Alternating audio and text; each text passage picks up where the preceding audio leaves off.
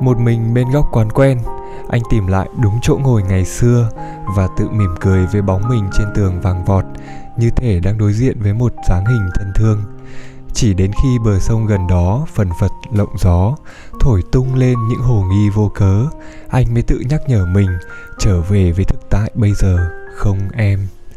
Vẫn là tiramisu của những ngày còn nhau mà em vẫn luôn thích, vẫn kem trắng, ca cao đắng và vị ngọt tan nơi đầu lưỡi của chiếc bánh gato chen giữa những tầng phô mai bắt mắt.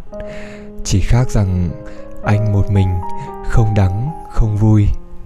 Bất giác anh phát hiện ra một điều quá hiển nhiên mà trước đến giờ chẳng khi nào anh để ý chẳng ai ăn tiramisu một mình cả bao giờ đi kèm một lát bánh tiramisu cũng là hai chiếc muỗng nhỏ xinh, hai bàn tay đan khẽ vào nhau và hai tay còn lại sắn từng mẩu bánh trong tiếng cười trong veo, ngọt hơn cả đường phèn lẫn trong bánh.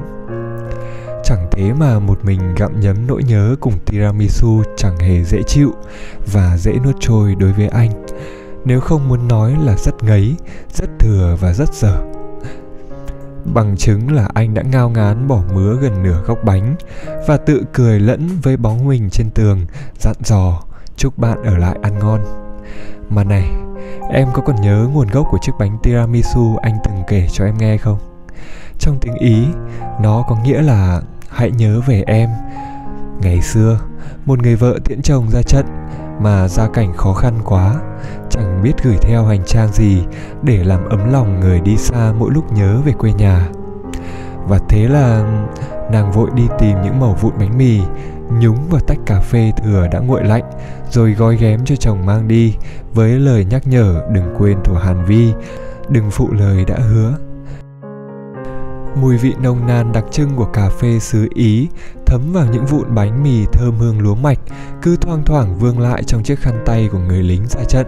Ở nơi đó gói ghém những chiếc bánh mang tên tiramisu, hãy nhớ về em và gói ghém tất cả những niềm thương yêu đợi chờ của người chinh phụ. Chỉ là những mẩu vụn bánh mì nhạt nhạnh, chỉ là chút cà phê thừa sót lại.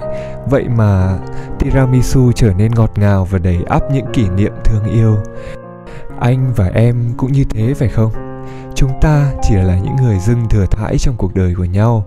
Một khi đã xa là sẽ lạc nhau và lạ nhau đến vô chừng.